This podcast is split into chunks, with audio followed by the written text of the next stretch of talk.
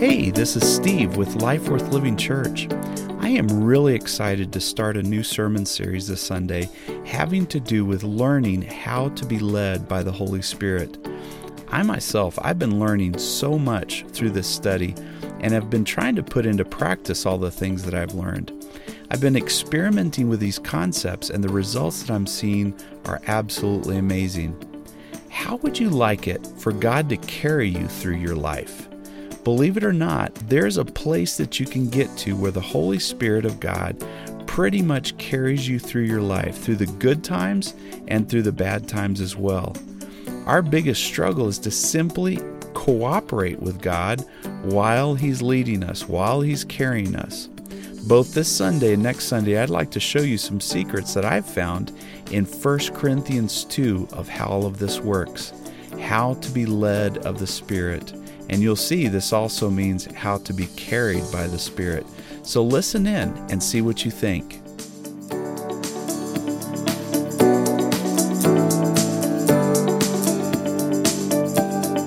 I want to remind you of something, okay? If you look at Galatians 5:18, this was a transformational scripture when I studied it probably 4 or 5 week uh, months ago and Galatians 5:18 says this, "But if you are led by the Spirit, you are not under the law." And as I studied that word led by the Spirit, it literally means to be carried by the Spirit. And it, it also means, uh, more specifically, to be brought along by the Spirit. And it reminds me of the Samaritan. And I have a message on this um, that's that's on our it's on SoundCloud. Um, but it um, but it, it's that par- parable of the good Samaritan who took that Jew who had been beat up and left for dead and put him on the donkey and led him to the inn, brought him along or carried him to the inn. And that's exactly what the Holy Spirit does. It's more than just us following him, it's us allowing him uh, allowing him to pick us up and carry us to where he wants to take us to bring us along.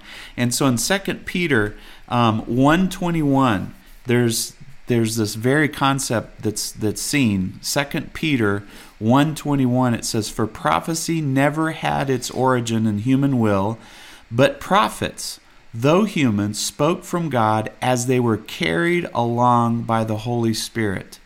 And so what i want us to do today is find out hey how can I be carried along by the Holy Spirit every day? Not just one day, having a good day, and then the next day trying to carry myself, and then going a week filling in, in the doldrums, and then figuring out again how to be carried. No, we can be carried by the Holy Spirit every day of our lives.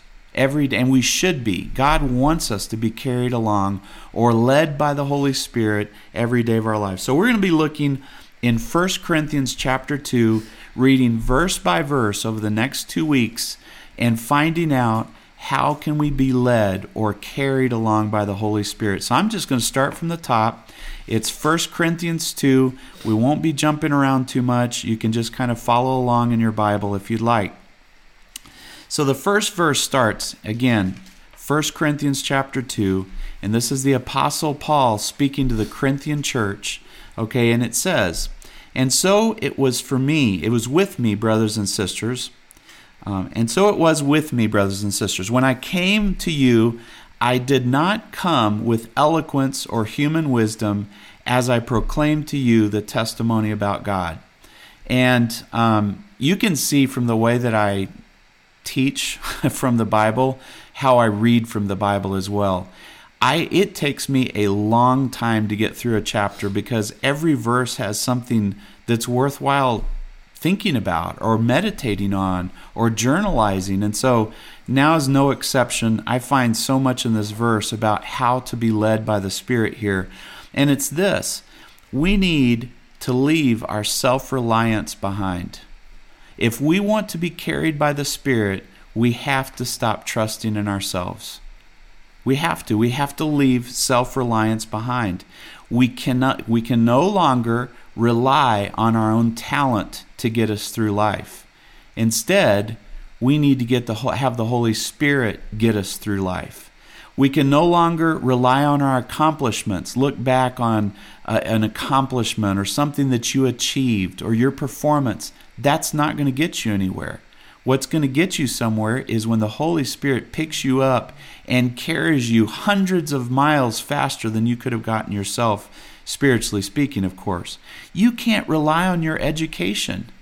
You've got to rely on the Holy Spirit. The Spirit will carry you if you'll stop letting your education carry you. Your education is not going to carry you that far in life, but God's Holy Spirit is going to carry you farther than you could have ever dreamed or thought of.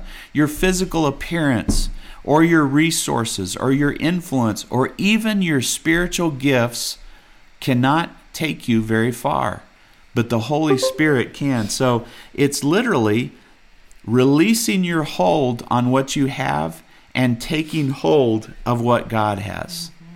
You can't take hold of what God has for you until you've let go of what you're holding on to. And it's time to do that today if you want to start being led of the Holy Spirit. So, here, just succinctly put, or just concisely put, to be led by the Spirit, we have to let go of what we're self confident in. Okay? To be led of the Spirit, to be carried by the Spirit, we have to let go of what we're self confident in. Let's move on to verse 2 of 1 Corinthians chapter 2. For I resolved to know nothing while I was with you except Jesus Christ and Him crucified. I resolved to know nothing, no entertainment, no pursuing success, no, no nothing except Jesus Christ and Him crucified. And so I want to ask you really quick what is that? What does the crucifixion of Jesus mean to you? We talked recently about what his resurrection means, but what does his crucifixion mean to you? Now, I wish I could open up the line and get your thoughts and, and your input, but let me give you share some thoughts that I had as I was journalizing and meditating on this myself. The first thing that it means to me is death to self, death to my sinful, selfish, old nature that I despise, anyways, that I wish I could get rid of, anyways the addictive me, the selfish me, the the the the the incapable me, all right? I want that part of me to die. And so if I focus on Jesus' crucifixion and what Jesus did for me, in turn, I begin to die to myself. And that's exactly what I want. And that's really, truly what most humans want as well. They want to get rid of that old self, the abusive self, the, the, the self that's always pursuing selfish means. But here's something else that the crucifixion of Jesus means to me it means that I've been bought back. I belong to Jesus. I don't belong to any, I don't uh, uh belong to my boss. I don't belong to the government. I don't belong to an abusive spouse.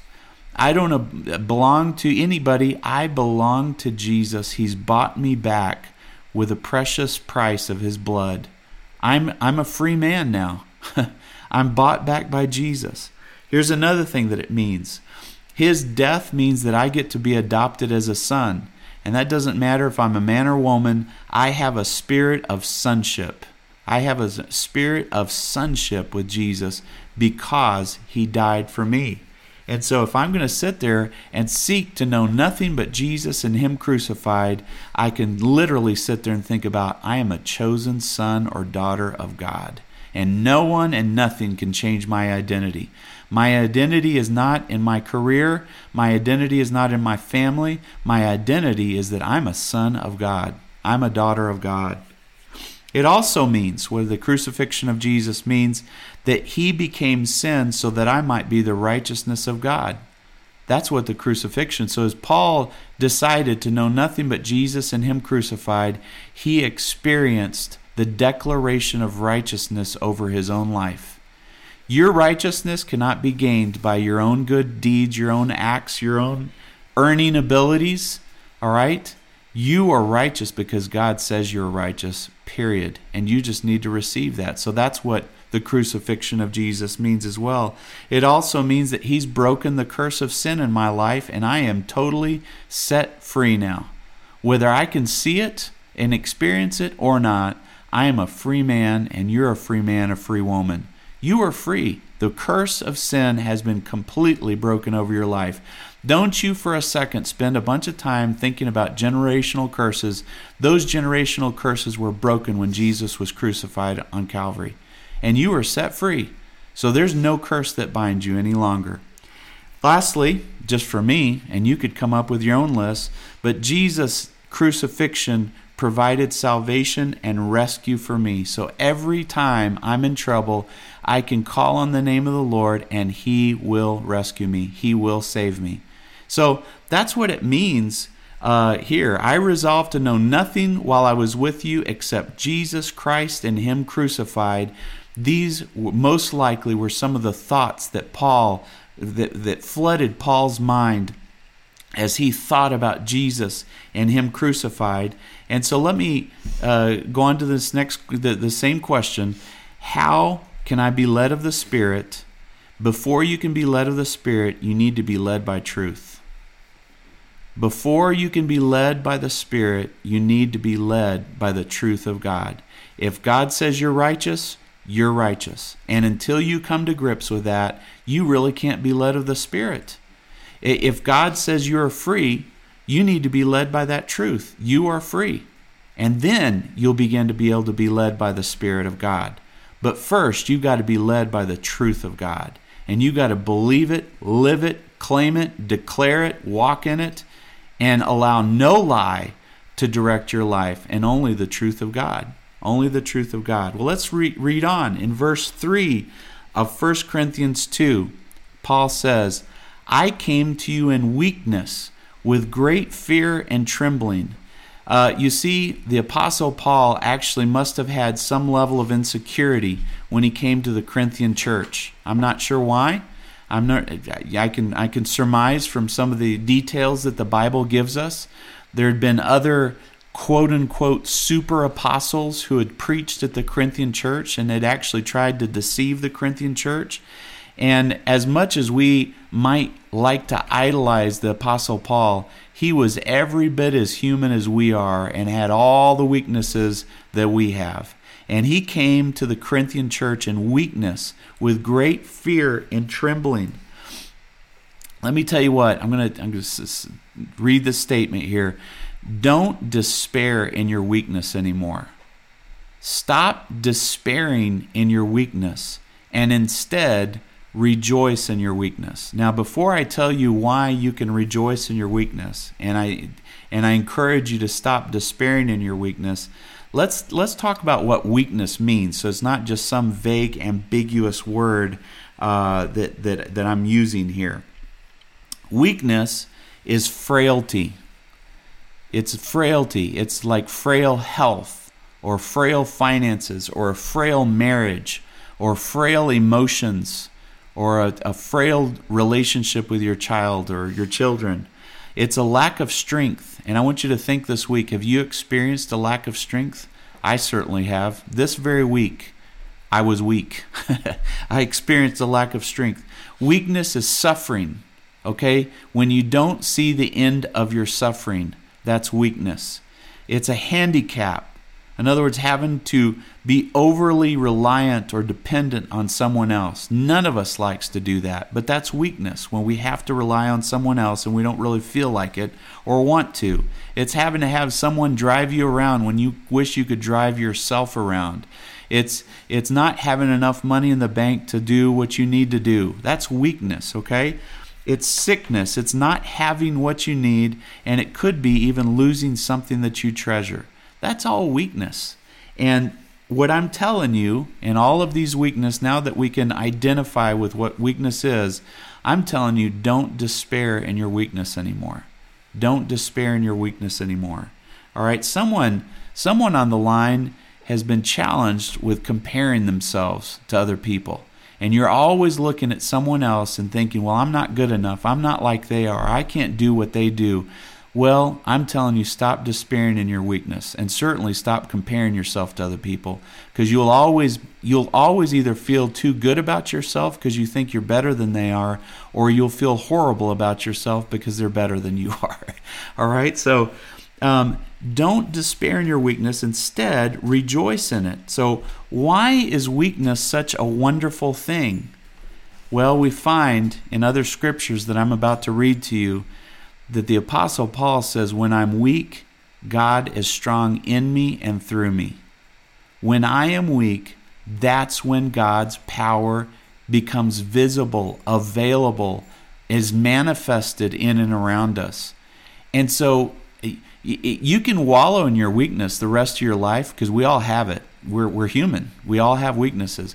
We can wallow and be trapped in our weakness, or we can begin to appreciate our weakness because the power of God then shows up when we begin to appreciate our weakness because it's an open door for God's power and His strength to shine through. Until then, it won't. And so let me give you a couple of scriptures here. Second Corinthians 12 9 says, Therefore, again, Second Corinthians 12 9 says, Therefore, I will boast all the more gladly about my weaknesses. And I'm telling you, I, I can't help but give share my own personal experience. I'm starting to get this. This isn't just lip service that I'm telling. Even this week, Second Corinthians 12 9, even this week, I've been appreciating my weakness because every time I, I acknowledge, God, I'm weak. I can't do this. His power shines through without fail. And so I'm beginning to see why you would actually boast about your weaknesses or brag about your weaknesses. But let's read on in 2 Corinthians 12 9. It says, So that Christ's power may rest on me. And I love this. It's not like Christ's power showing up just when I'm weak. No, if I will literally rejoice in my weakness, stop despairing in my weaknesses, His power will come down and rest on me. It will be there permanently. His power will rest on me permanently. Praise God. In verse 10, that's why, for Christ's sake, I delight in weaknesses, in insults, in hardships, in persecutions, in difficulties, for when I'm weak, then I am strong. Wow. That is that is absolutely awesome. Here's another one, 2 Corinthians 13 4. 2 Corinthians 13 4 says, For to be sure, he was crucified. This is Jesus was crucified in weakness, yet he lives by the by God's power. Likewise, we are weak in him, yet by God's power we will live with him. Praise God.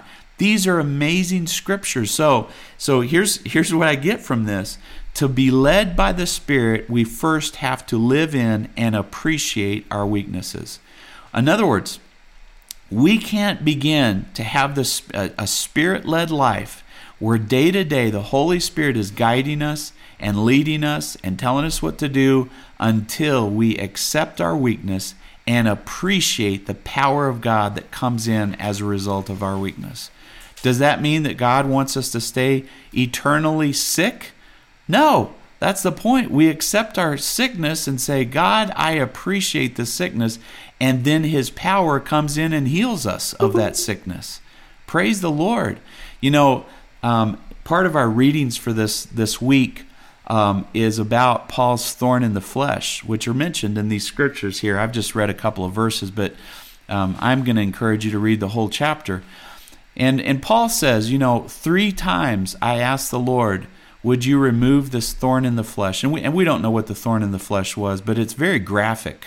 A thorn in the flesh. I mean, that's painful. Uh, it's, it's not a pretty picture. But God said, you know, my power is, my grace is sufficient for you, and my power is made complete in your weakness. Does that mean that Paul was never delivered from that thorn in the flesh? Not at all. The Bible doesn't say that. People misinterpret that all the time. Let me tell you what, eventually God, I'm sure, delivered Paul from the thorn in the flesh. But it wasn't until God, it, Paul began to appreciate the weakness that he was in and God's sufficient power and grace to help him in that weakness that God began the healing work, I'm sure, in, in Paul's body in, in whatever respect uh, he was suffering there. So, to be led by the Spirit we first have to live in and appreciate our weaknesses understanding that our weaknesses are an open door for God's power to operate inside of us. So, I must listen to this. I must learn to not despair in my weakness anymore. I've got to learn to stop despairing every time my weakness confronts me face to face. Well, let's read on. In verse 4 of 1 Corinthians chapter 2. my memory is getting worse and worse. All right, so verse 4 My message and my preaching were not with wise and persuasive words, but with a demonstration of the Spirit's power. So here comes Paul preaching, feeling insecure, feeling inadequate, fearful and trembling. But let me tell you what, when he he accepted his weakness, the power of God began to be demonstrated as he preached. Hallelujah, man. That's incredible. You don't need to be a preacher to preach, by the way. Every single one of us should be preaching. Preaching in love, not preaching at people, but encouraging people, telling people the truth. So when you see your weakness, we must automatically think and realize this.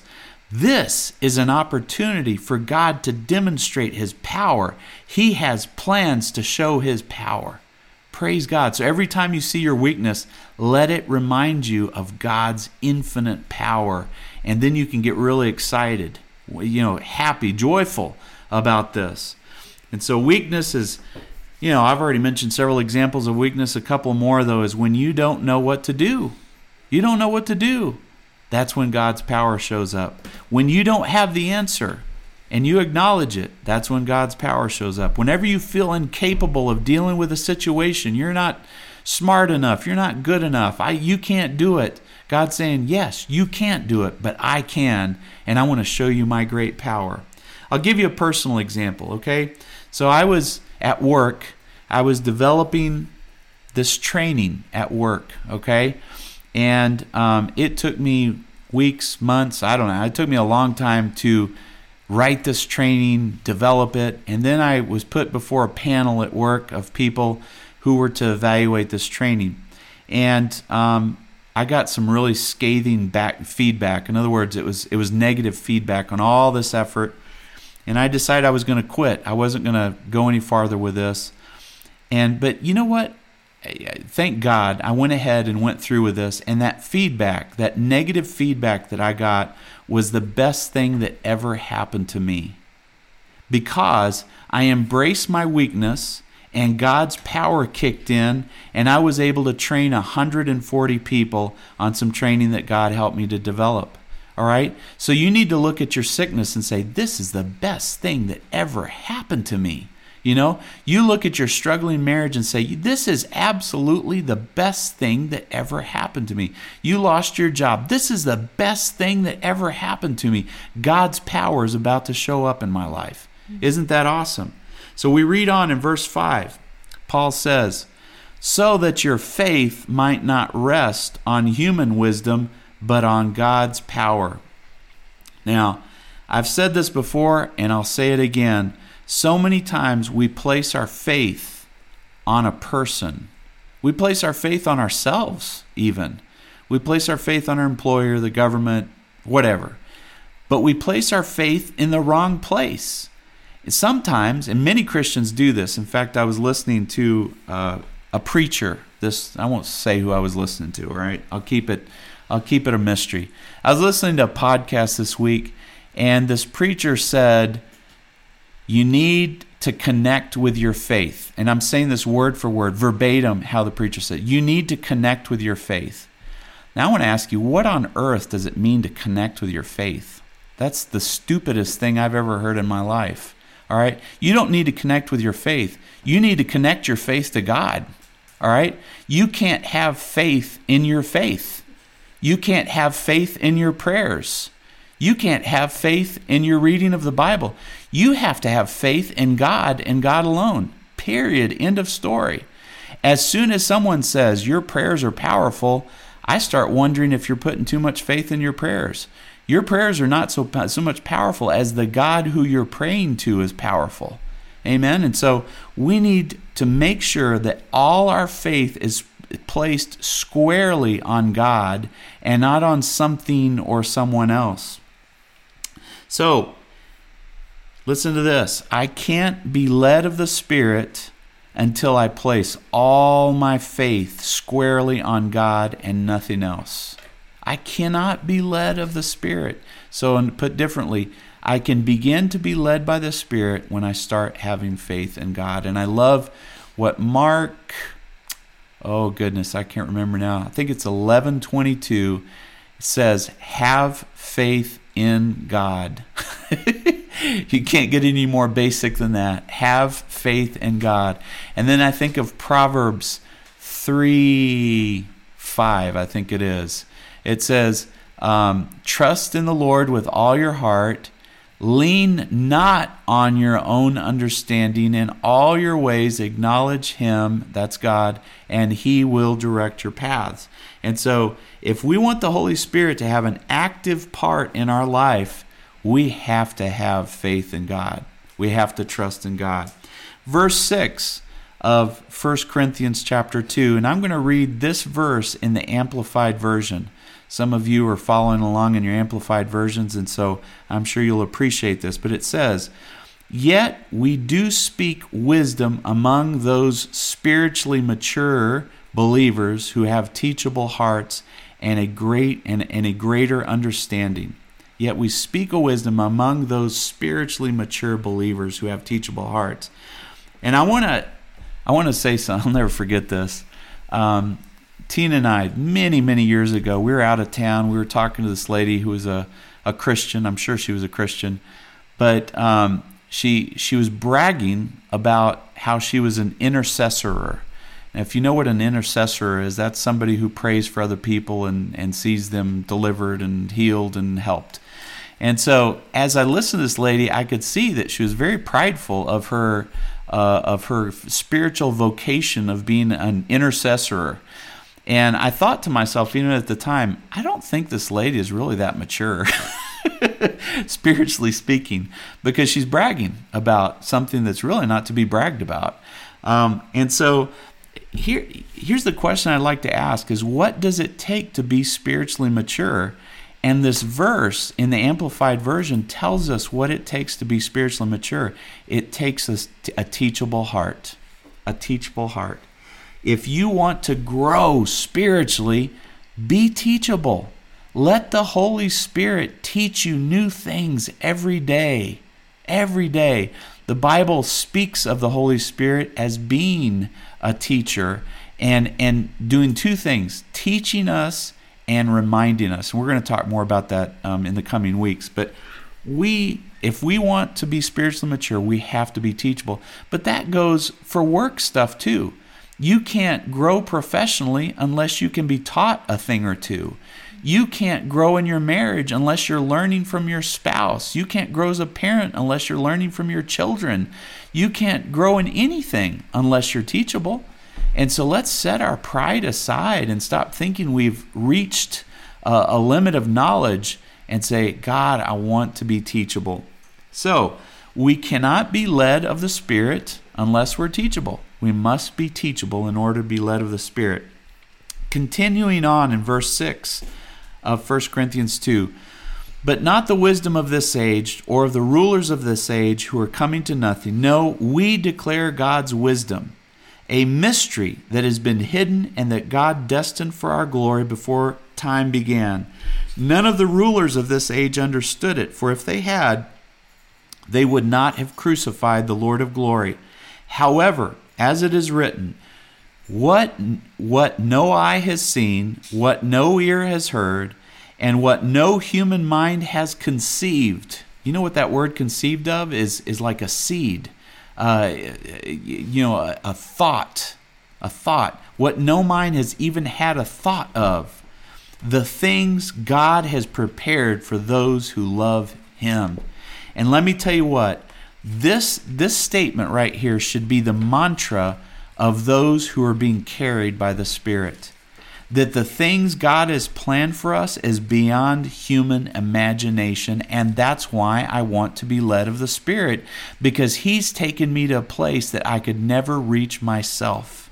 I could never reach this place. So, my mantra what's a mantra? It's a statement that I might live by, that I might, you might often hear me say. All right. My mantra is no eye has seen, no ear has heard, no mind has conceived the things that God has prepared for those who love Him.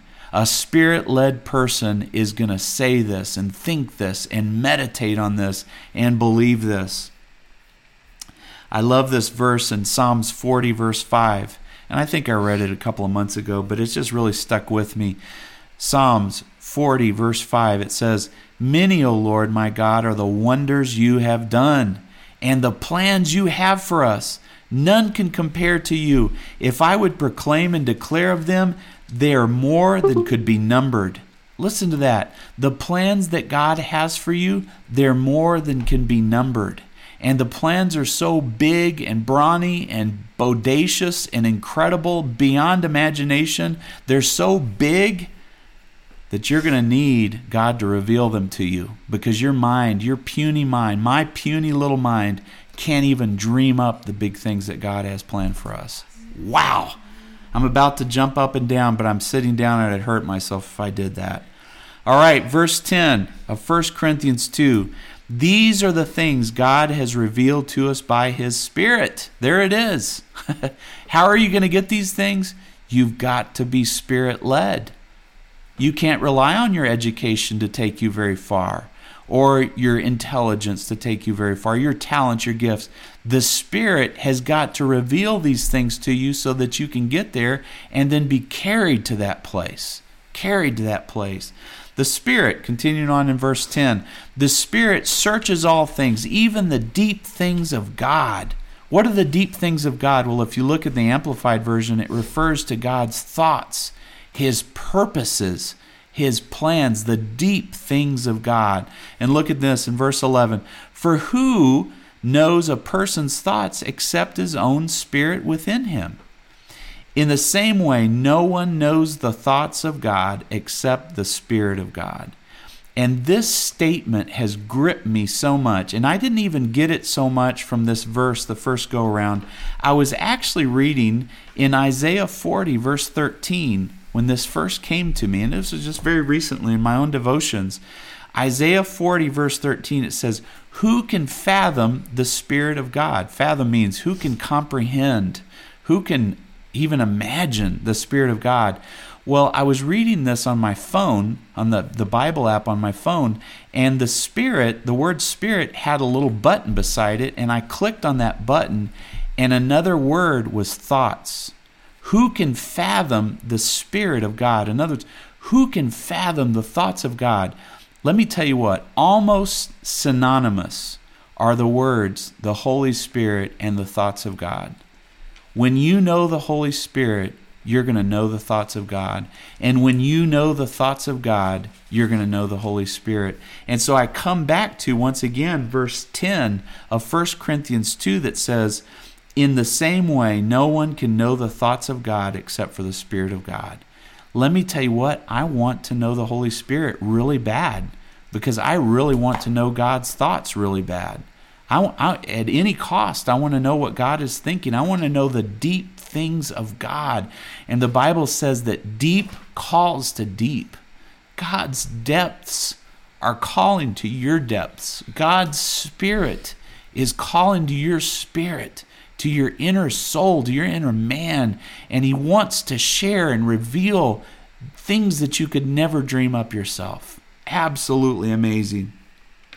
So, as I begin to be carried by the Spirit, I begin to have different thoughts, thank goodness. I don't even like my thoughts half the time. I wish my mind would shut up sometimes and just be quiet, be silent.